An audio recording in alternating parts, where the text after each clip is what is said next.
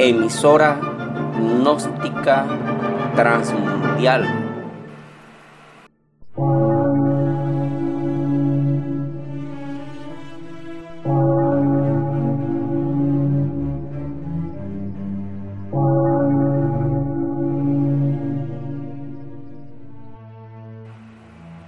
por una nueva civilización y una nueva cultura sobre la faz de la tierra.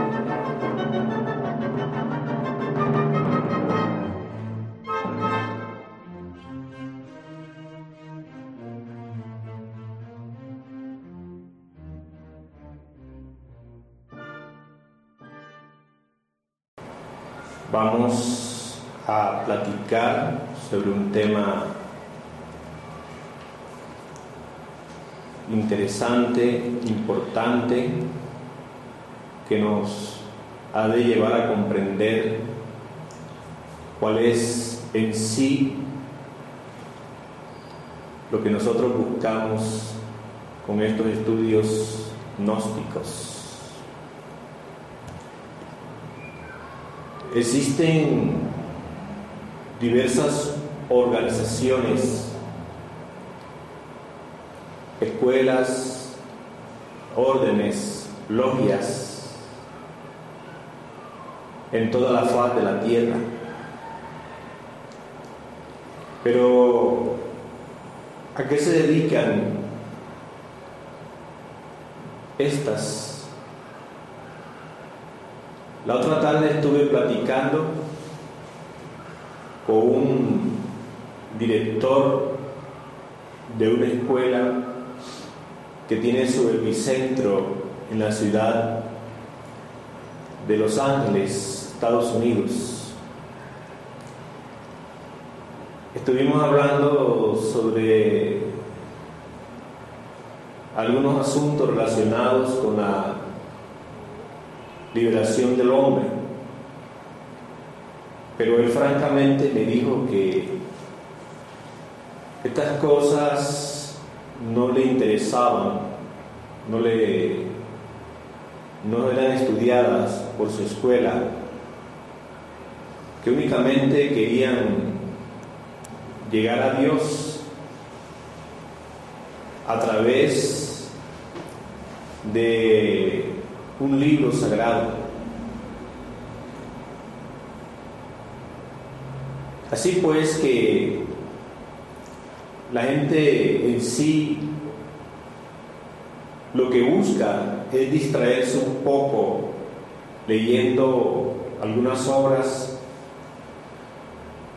algunos libros sagrados, otras obras aparentemente serias pero que en realidad no conducen a uno a ninguna parte. Hay gentes que piensan que leyéndose de pasta a pasta el Corán, el Bhagavad Gita, la Biblia, por ejemplo, ya están dentro del reino de los cielos, ya están salvados. Sin embargo, ellos nunca han comprendido en sí misma qué es la salvación. Dentro de los grupos gnósticos o los estudios gnósticos encontramos también diversas comunidades que se dedican a mantralizar, a vocalizar ciertos mantras para desarrollar los chakras o ruedas magnéticas de la espina o de la columna vertebral. Otros, pues, se dedican a desarrollar los sentidos de la providencia, de la clarividencia, de la intuición, a través del pronunciamiento de ciertos mantras o palabras sagradas. Algunas prácticas que hacen otras comunidades, otros grupos, por ejemplo, como la Hatha Yoga,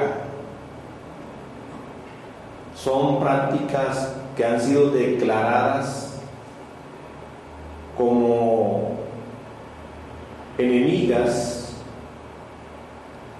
del ser. Son prácticas catalogadas como de la fraternidad negra. Sin embargo, el asombro es que muchos estudiantes todavía se dedican a hacer ese tipo de prácticas, creyendo pues que con ellas van a liberarse.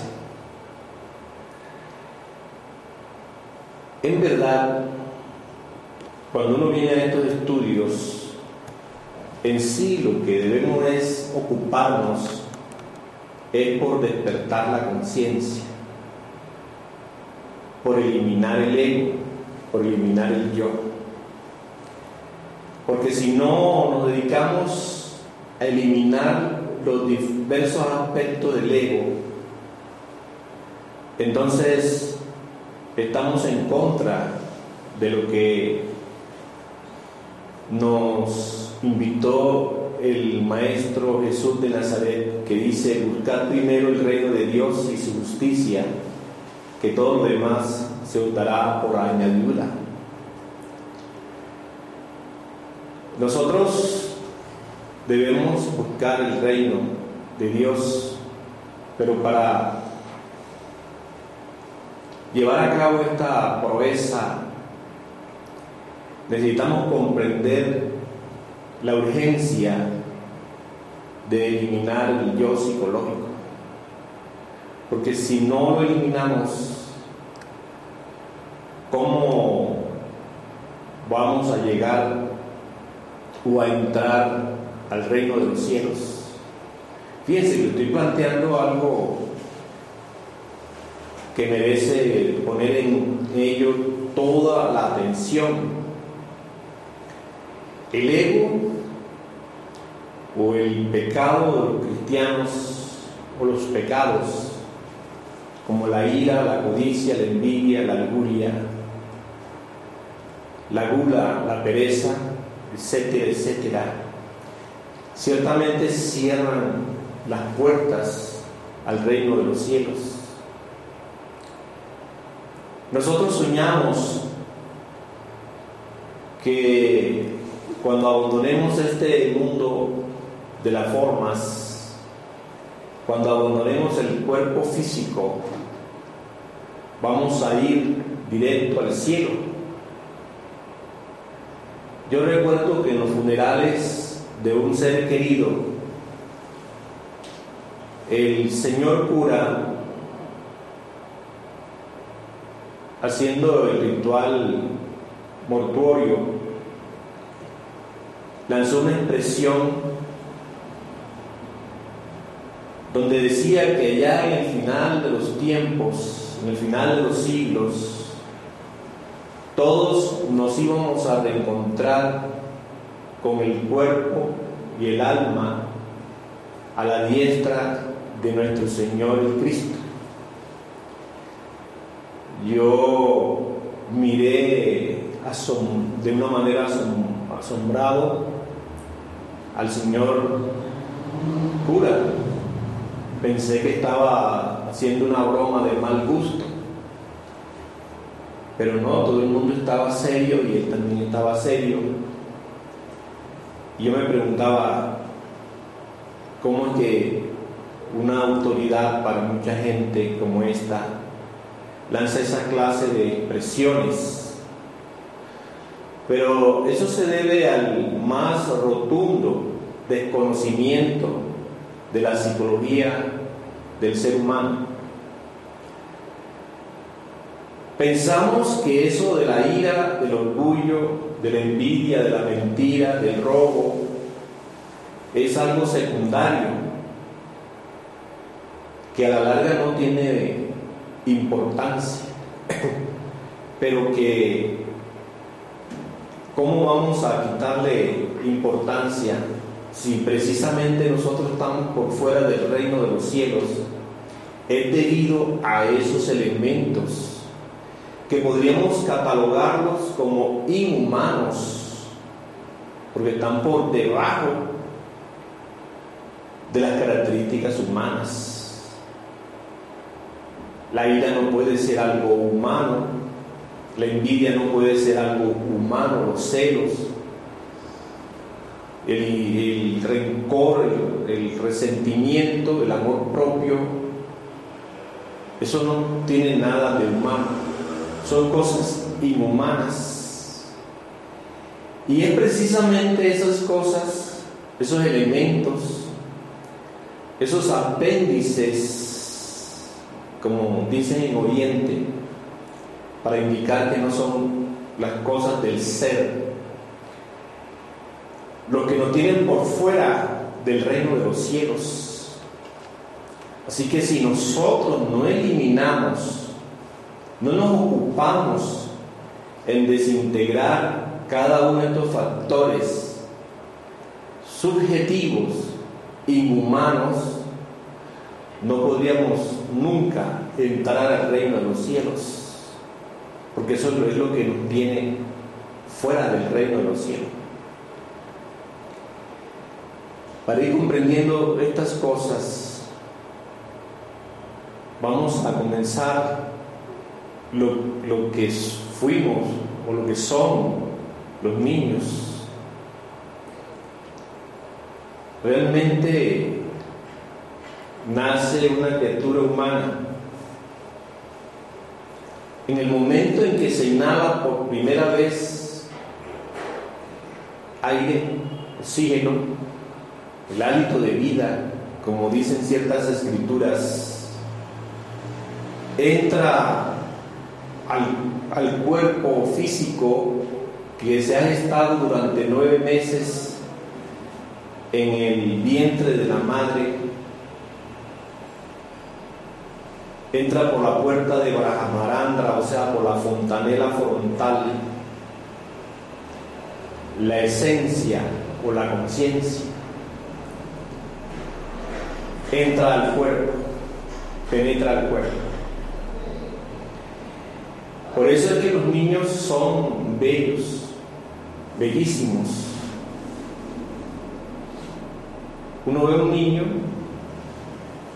en los primeros días de nacido y ve una belleza extraordinaria en ellos, porque solamente se está expresando en esos momentos la esencia o la conciencia pura no vamos a decir que se esté expresando el 100% de la conciencia, obviamente no, pero sí ese 3% de conciencia que no ha sido todavía embotellada o, o metida dentro del ego. Entonces ahí está la conciencia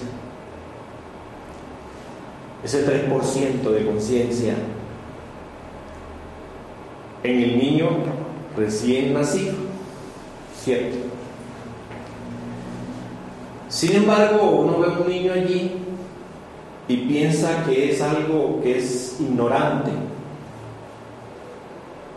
que es inconsciente, que está dormido. Pero la realidad es que él está más despierto en ese momento más que sus padres. Así que cuando uno ve a un niño y dice, es algo inconsciente, mire ese niño viene al mundo, no sabe lo que le espera, no sabe lo que es este mundo de sufrimientos, pues está equivocado Él sabe pues que ha venido a este valle de lágrimas a pagar el karma que debe, pero también sabe que tiene una posibilidad de autorrealizarse. La conciencia, esa que está libre, viene con un anhelo extraordinario de querer destruir radicalmente a ese 97% de yo o de ego que llevamos en nuestra psiquis. Así que en ese instante el niño se siente como un Hércules, dispuesto pues a vencer al mundo de las tinieblas, es decir, a ese mundo propio donde vive, donde se desenvuelve y se desarrolla el yo psicológico.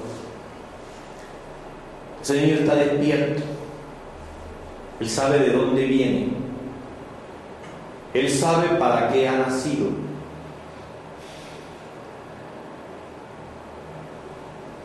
Pero lo más grave de todo ese asunto es que el niño está viendo lo que son sus padres.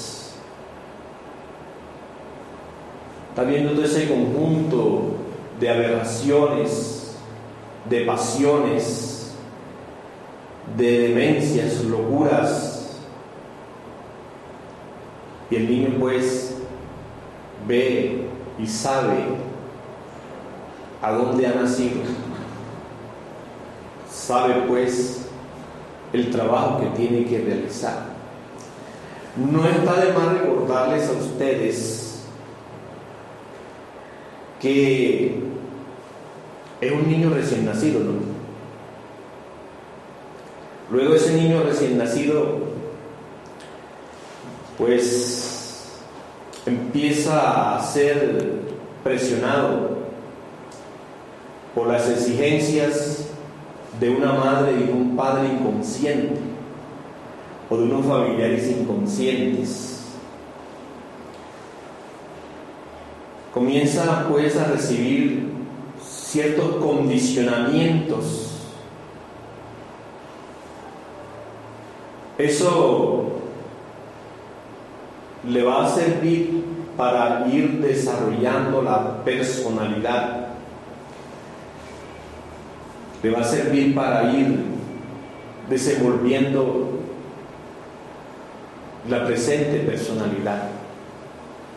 Así que el niño está allí, en la cuna. Tiene el sentido de la autoobservación completamente desarrollado.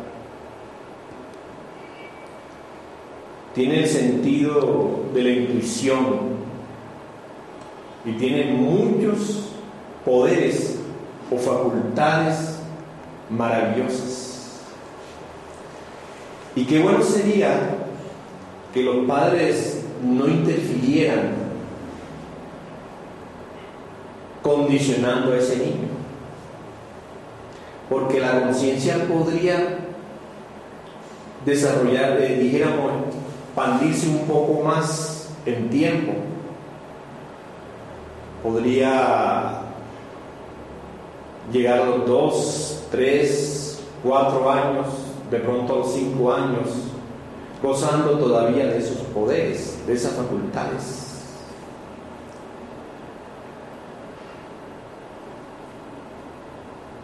Todavía algunas personas recuerdan cuando eran niños veían los elementales de la naturaleza, veían los elementales de los árboles que estaban en el patio de, sus casas y tenían acceso a percibir muchos fenómenos de las dimensiones superiores. Pero estamos hablando en un tiempo en que los padres no interferían tanto condicionando al niño. De personas que se desenvolvieron de cierta manera en la zona rural, en el campo. Entonces, eso era maravilloso, porque esos niños tenían acceso al ultra de la naturaleza y del cosmos. Podían percibir un fenómeno y sabían de qué se trataba ese fenómeno. Podían percibir un bosque y en vez de mirar todos esos árboles que comúnmente ve uno cuando pierde esas facultades, lo que percibían eran un mar de elementales Así pues, que eso es, era extraordinario. Hoy día no. Porque hoy día la madre y el padre inconscientes le van, lo van condicionando, lo van metiendo dentro de cierta educación que ellos consideran que es maravillosa pero que en realidad de verdad pues es fatal, desastrosa para el desarrollo de la conciencia. Entonces la conciencia deja de manifestarse para darle paso a la nueva personalidad. O sea que la conciencia no se desarrolla, y no llega incluso a expandirse como, repito, le tuvieron la fortuna muchas gentes hace muchos años atrás, cuando los padres no intervenían tanto, sino de, que dejaban que el niño se fuera desenvolviendo, desarrollando, sin tantos moldes, sin tantas eh, tantos patrones, etc. Hoy vemos que un niño al, año prácticamente ya no hay conciencia en él. Ya los padres le han inculcado ciertas normas, cómo debe comportarse egoístamente con sus compañeritos, cómo debe ser violento contra los demás. Entonces empieza a surgir la nueva personalidad. Entonces el tiempo va pasando y aquel niño se va durmiendo. La conciencia se le va durmiendo.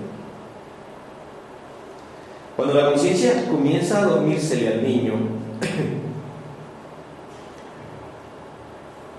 entonces comienza a imitar. Primero imita los gestos de sus padres, de sus parientes. Imita el gesto de preocupación, el gesto de alegría. Y bueno, va enredándose ahí. Luego comienza a imitar las emociones inferiores o las emociones negativas. Él ve que la madre cela a su padre. Y si es una niña, ella empieza, la niña de dos, tres años, a imitar los celos. Y ahí se va practicando con su propio padre. Empieza a celar al padre. Y si es varón, a la inversa, ¿cierto? Entonces ya va quedando ahí envuelto hasta que finalmente se duerme el niño. Aquella conciencia de los primeros días y meses que estuvo allí en ese cuerpo ya no se expresa. Ya el niño es un ser inconsciente Entonces la personalidad inicia su proceso de acción.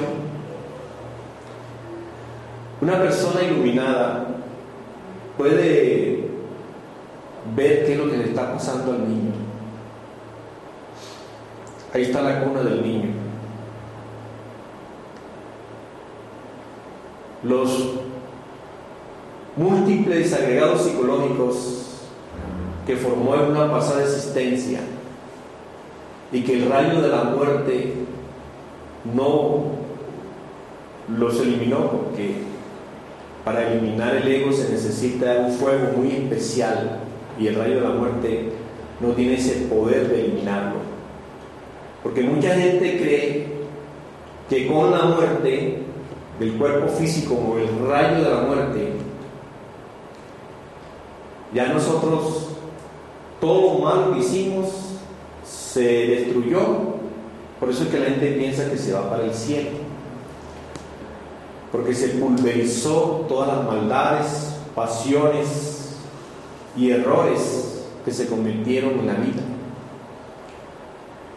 Pero la gente tiene que saber que el rayo de la muerte no tiene ese poder de desintegrar el ego. El ego se desintegra con el fuego filosofal de nuestra Madre Divina Kundalini, que no es otra cosa que María en el cristianismo, Diana entre los griegos, Isis entre los egipcios, Tonantzin entre los mexicanos, etcétera, etcétera. Así que esos yoes rodean al niño y a veces el niño se asusta mucho y por eso es que muchas veces llora, llora aterrorizado. Ustedes han visto un niño llorando aterrorizado, ¿cierto? Su madre inmediatamente corre a ver qué, le ocasionó, qué le ocurrió al niño. Pero en realidad es que ella también, como está dormida, no sabe. Pero él, está viendo sus propias creaciones de la pasada existencia. Así que muchas veces cogen al niño y lo llevan donde un brujo para empeorar el asunto. Como no se sabe qué es lo que tiene el niño. ¿Por qué llora? Porque está tan impresionado.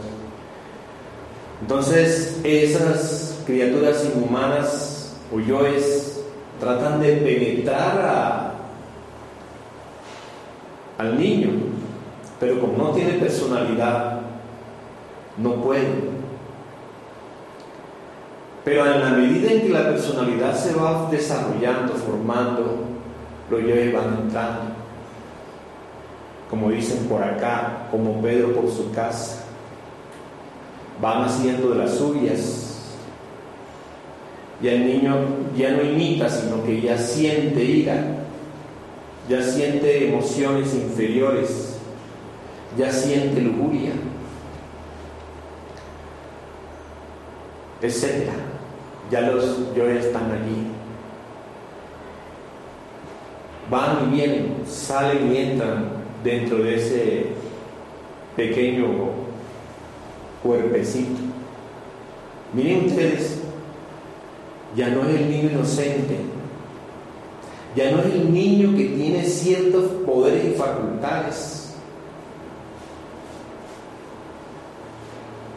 Un niño se sale de la casa y es capaz el tráfico de paralizarse. Un niño que está en la calle tiene el poder ese. Pero salgamos cualquiera de nosotros.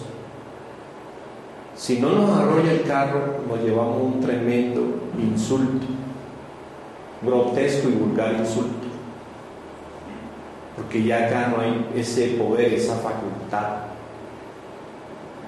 Pero el niño, el niño llora y salen todos a ver qué le pasó al niño.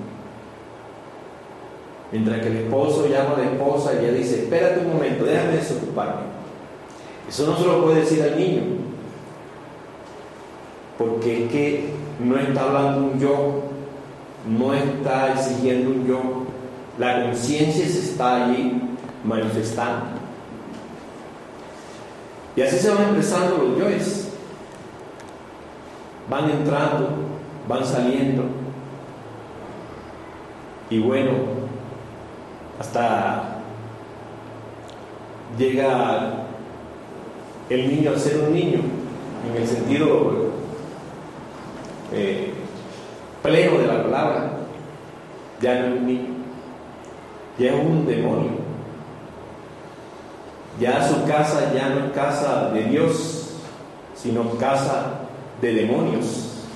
Porque ahí está la ira, ahí está el orgullo, ahí está la envidia, la pereza, la mentira, etc.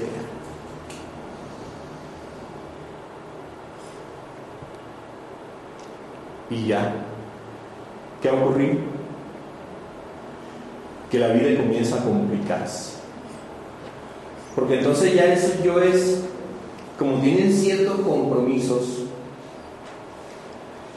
esos yoes vienen a, cumplir esos compromisos. Entonces empiezan a, estar comprometidos con el uno, con el otro, y, empieza a esos compromisos a darle sus acciones, ¿cierto? Porque el ego se compromete, o sea, hace acciones en una pasada existencia. y luego, pues, viene en la presente existencia a desenvolver esa acción. Aquí cabe poner como ejemplo algo que me contara un hermano gnóstico.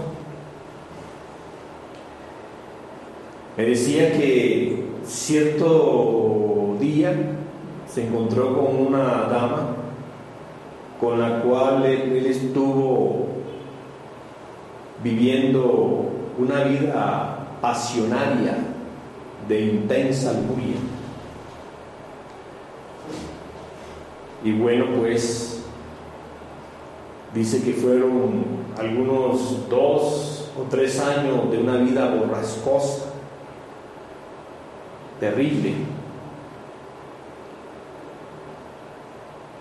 Y el tiempo pasó. Un día cualquiera se la encontró en una calle, una mañana,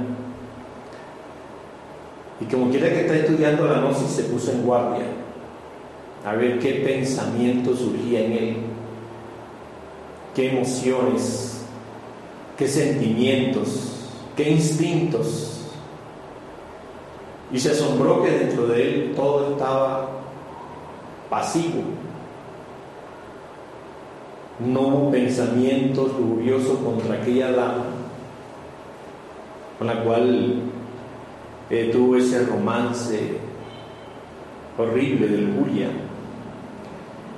No tuvo ningún tipo de sentimientos ni nada. Sin embargo, él viendo tanta pasividad, no le quedó otra cosa que lanzar una mirada hacia adentro de él y pudo observar un yo, un yo fuerte, robustecido, panzón, como especie de un gorila, no se podía mover. Y escuchó cuando decía, aquí esperaré hasta la próxima existencia. Entonces, ese hermano llega a morir y no se acabará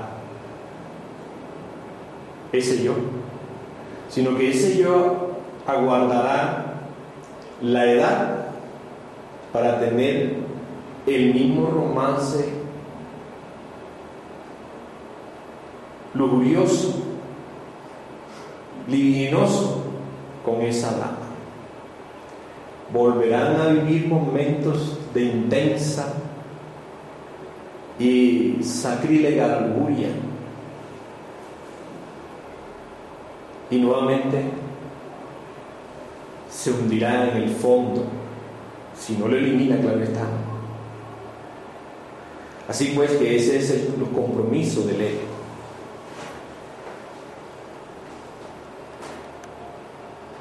Luego pues, a medida que el tiempo va pasando, el niño empieza a sentir ira, a expresar ira, a expresar lujuria.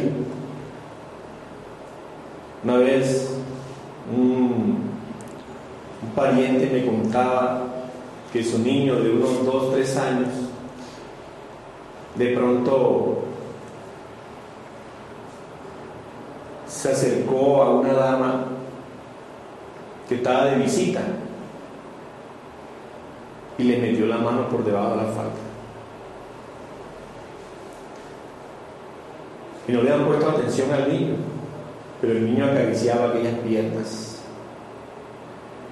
Y se asombraron, siendo un niño de dos, tres años, que tuviera una erección. Y ahí está la lujuria. Y así se va manifestando el robo. Ya el niño empieza a robarle a sus padres. Comienza por ahí, ¿no? Tal vez. Después prosigue con sus compañeros en la escuela. Y va por ahí. Y va esos yoes expresándose y expresándose. Hasta que llega un momento en que la fontanela frontal se cierra y a toda manifestación de la conciencia queda completamente pues eh, anulado, ¿cierto? Fíjense cómo es esta cuestión del yo psicológico. Pero sin embargo, observen que hay gente que no le interesa eliminar el ego. No les importa desintegrar todos esos factores donde la conciencia está embotellada.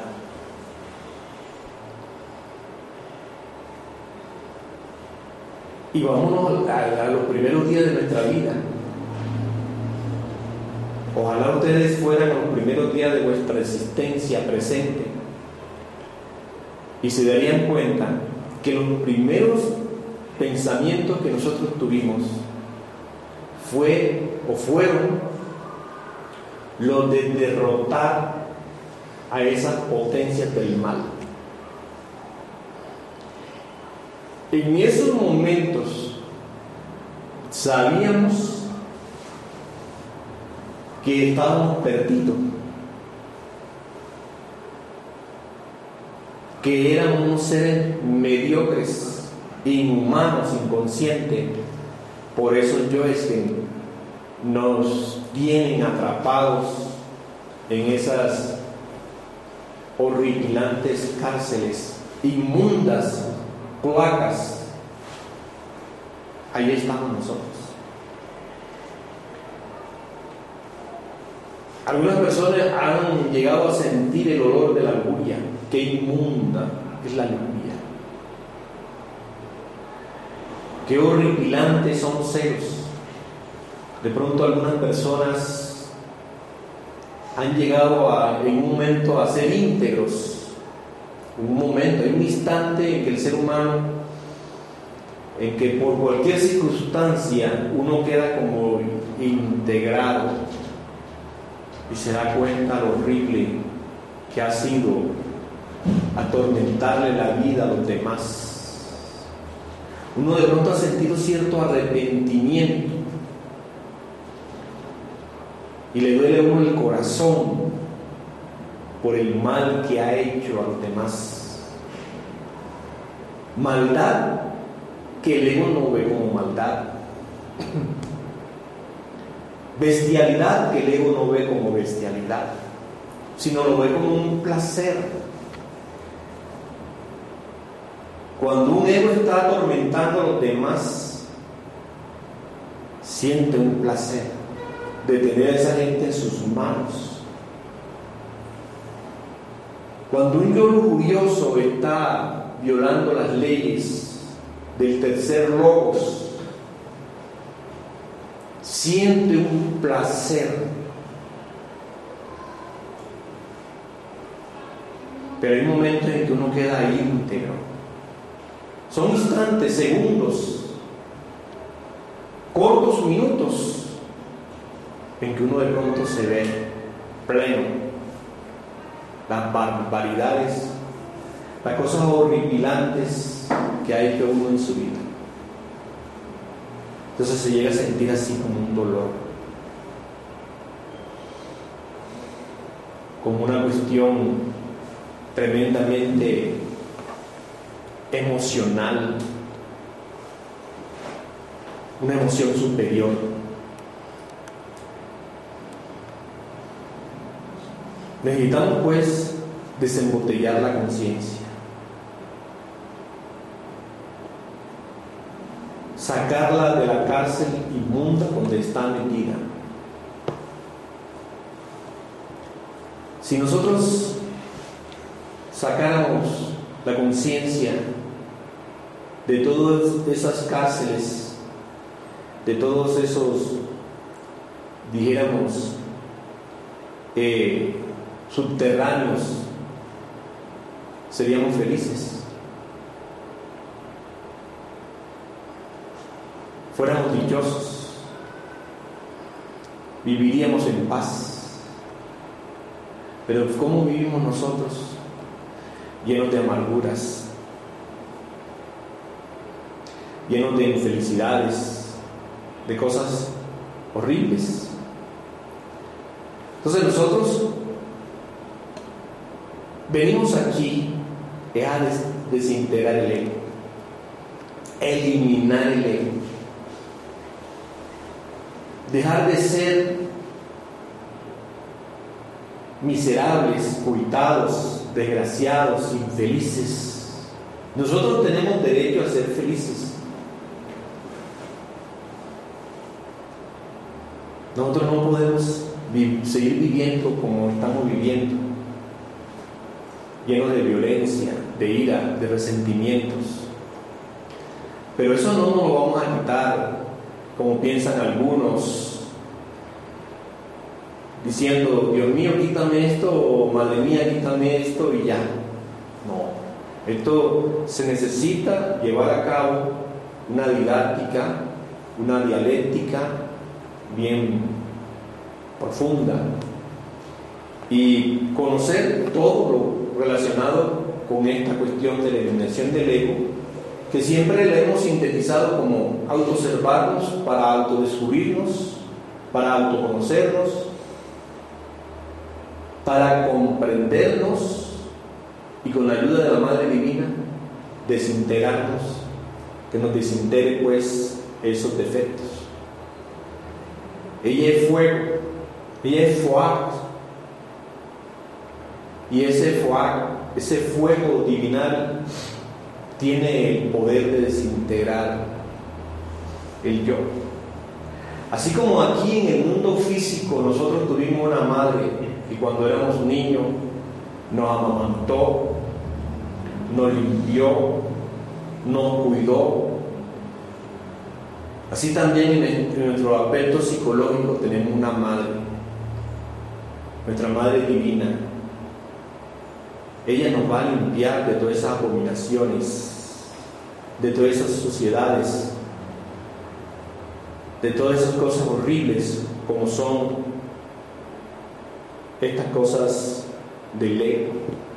Entonces, aquellos poderes que teníamos cuando éramos niños, recién nacidos, de un día, una semana, un mes, posiblemente un año, comienzan a aflorar esos poderes divinales, esos poderes, dijéramos, eh, extraordinarios.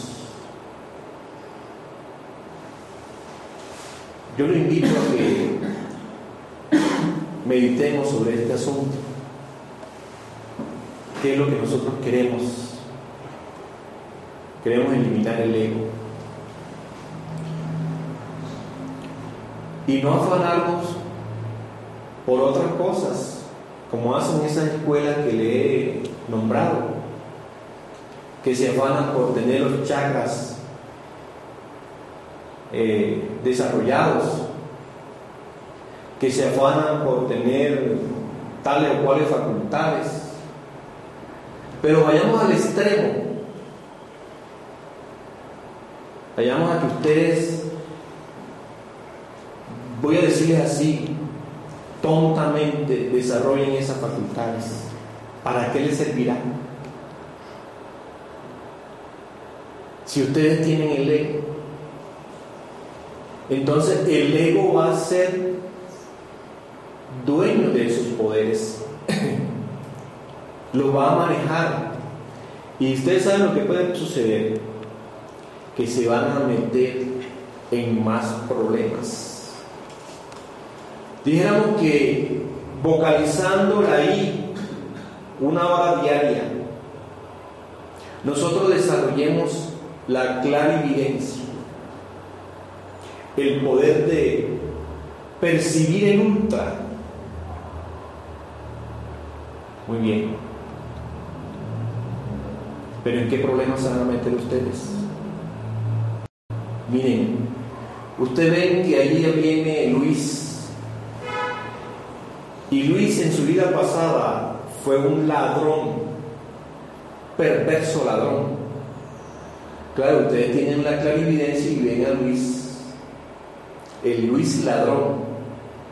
Entonces, hoy día Luis no le gusta robar, pero Luis en vida pasada fue un asaltante.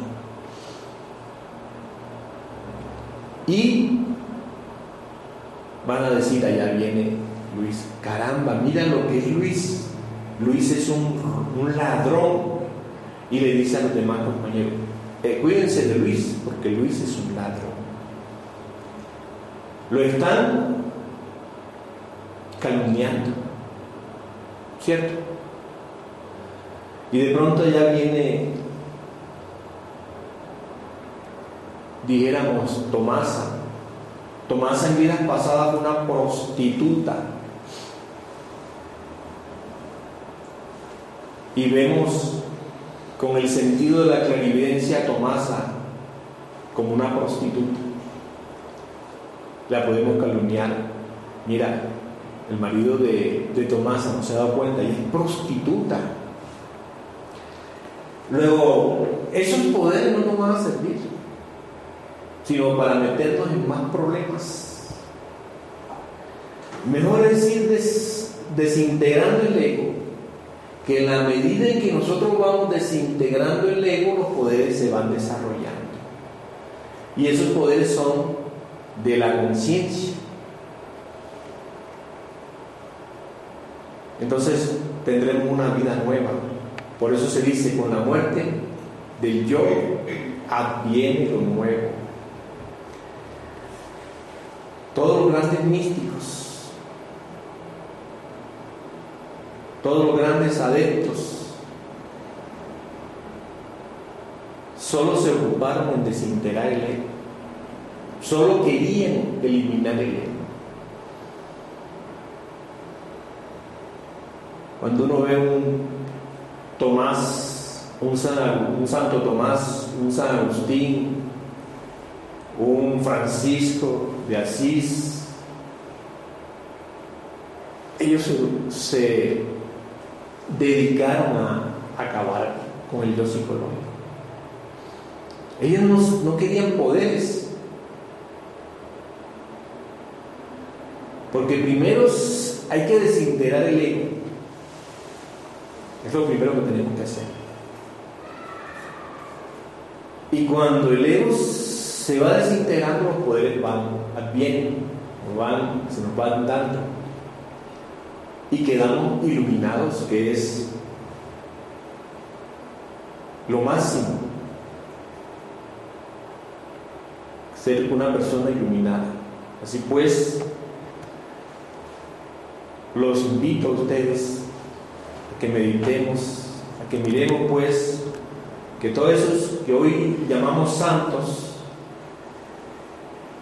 y que los hay en la India, en Egipto, en Fenicia, en México, en Perú,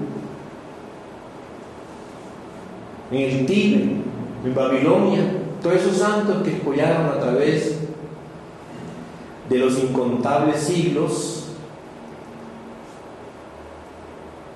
esa santidad que tienen, que adquirieron, la lograron gracias a que eliminaron el ego.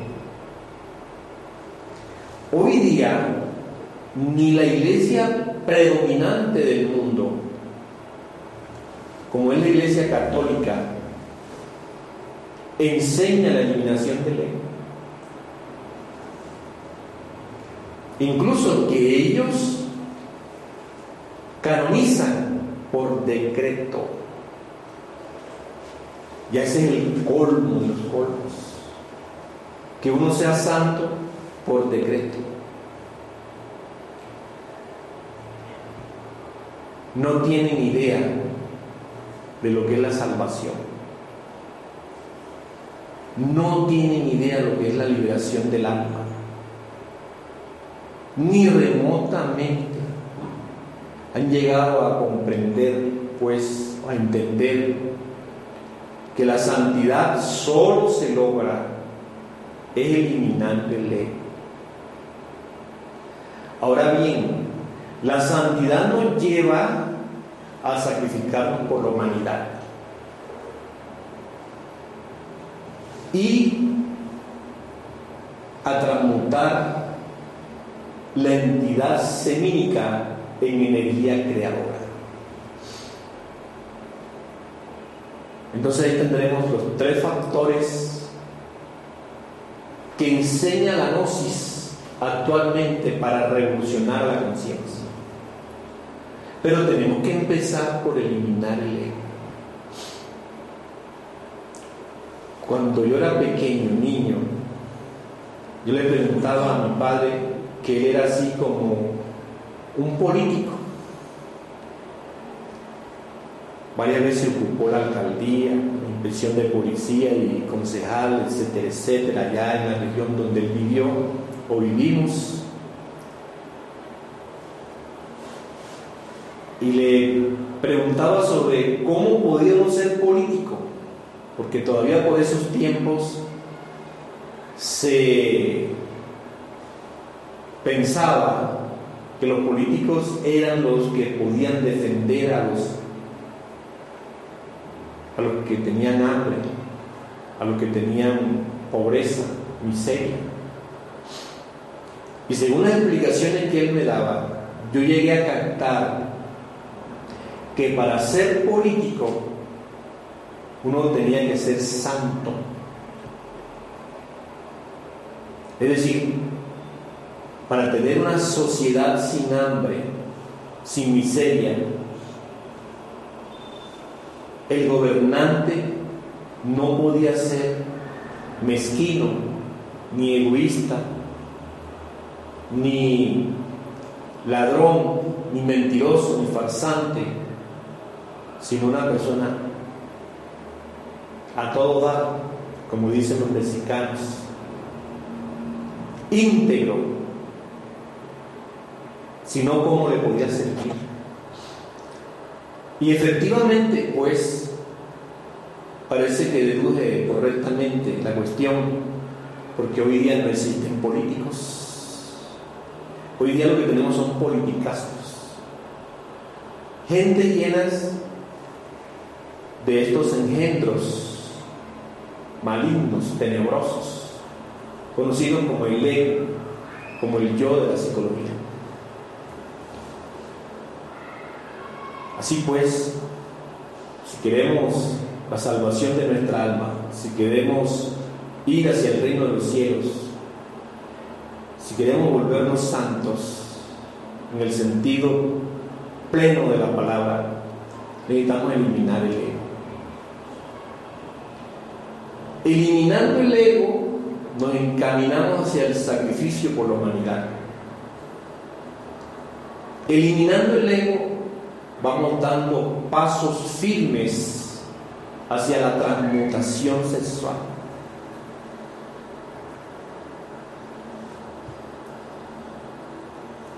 Así, hermanos y hermanas aquí presentes, lo invito a que reflexionen sobre este asunto de la santidad de la eliminación del ego.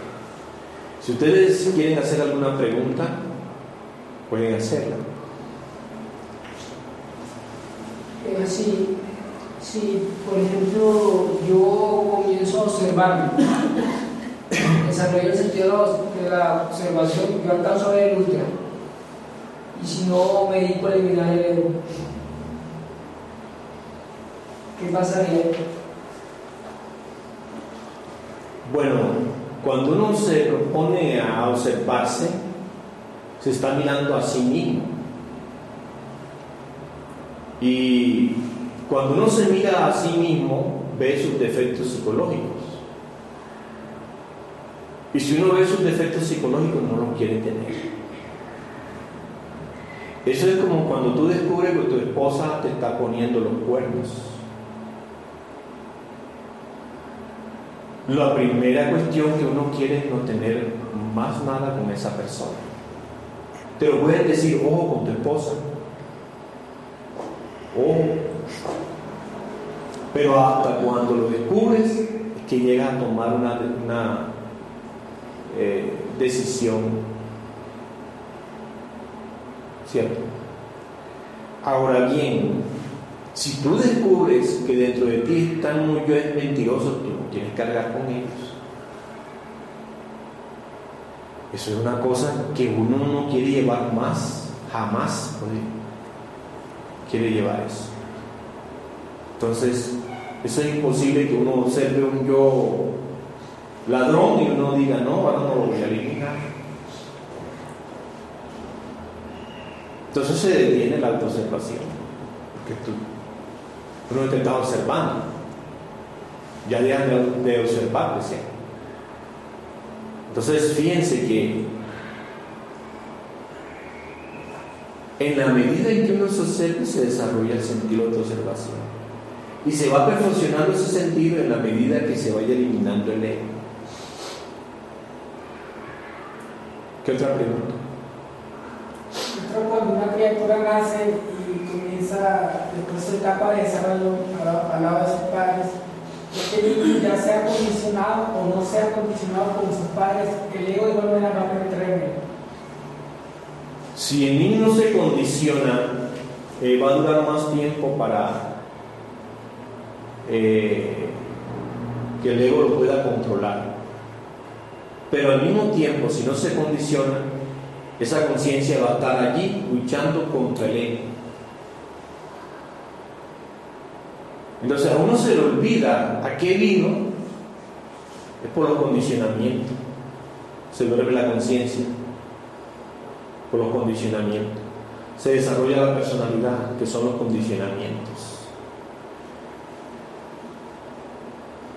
Y en el instante que el ego rodea al niño que quiere penetrar en él, ya ese 3% de conciencia que tiene lo comienza a combatir con su Sí comienza a darse cuenta que son sus propios elementos psicológicos y comienza a comprender que solo puedes, pueden ser eliminados a través del fuego sagrado de la madre, de la madre interior.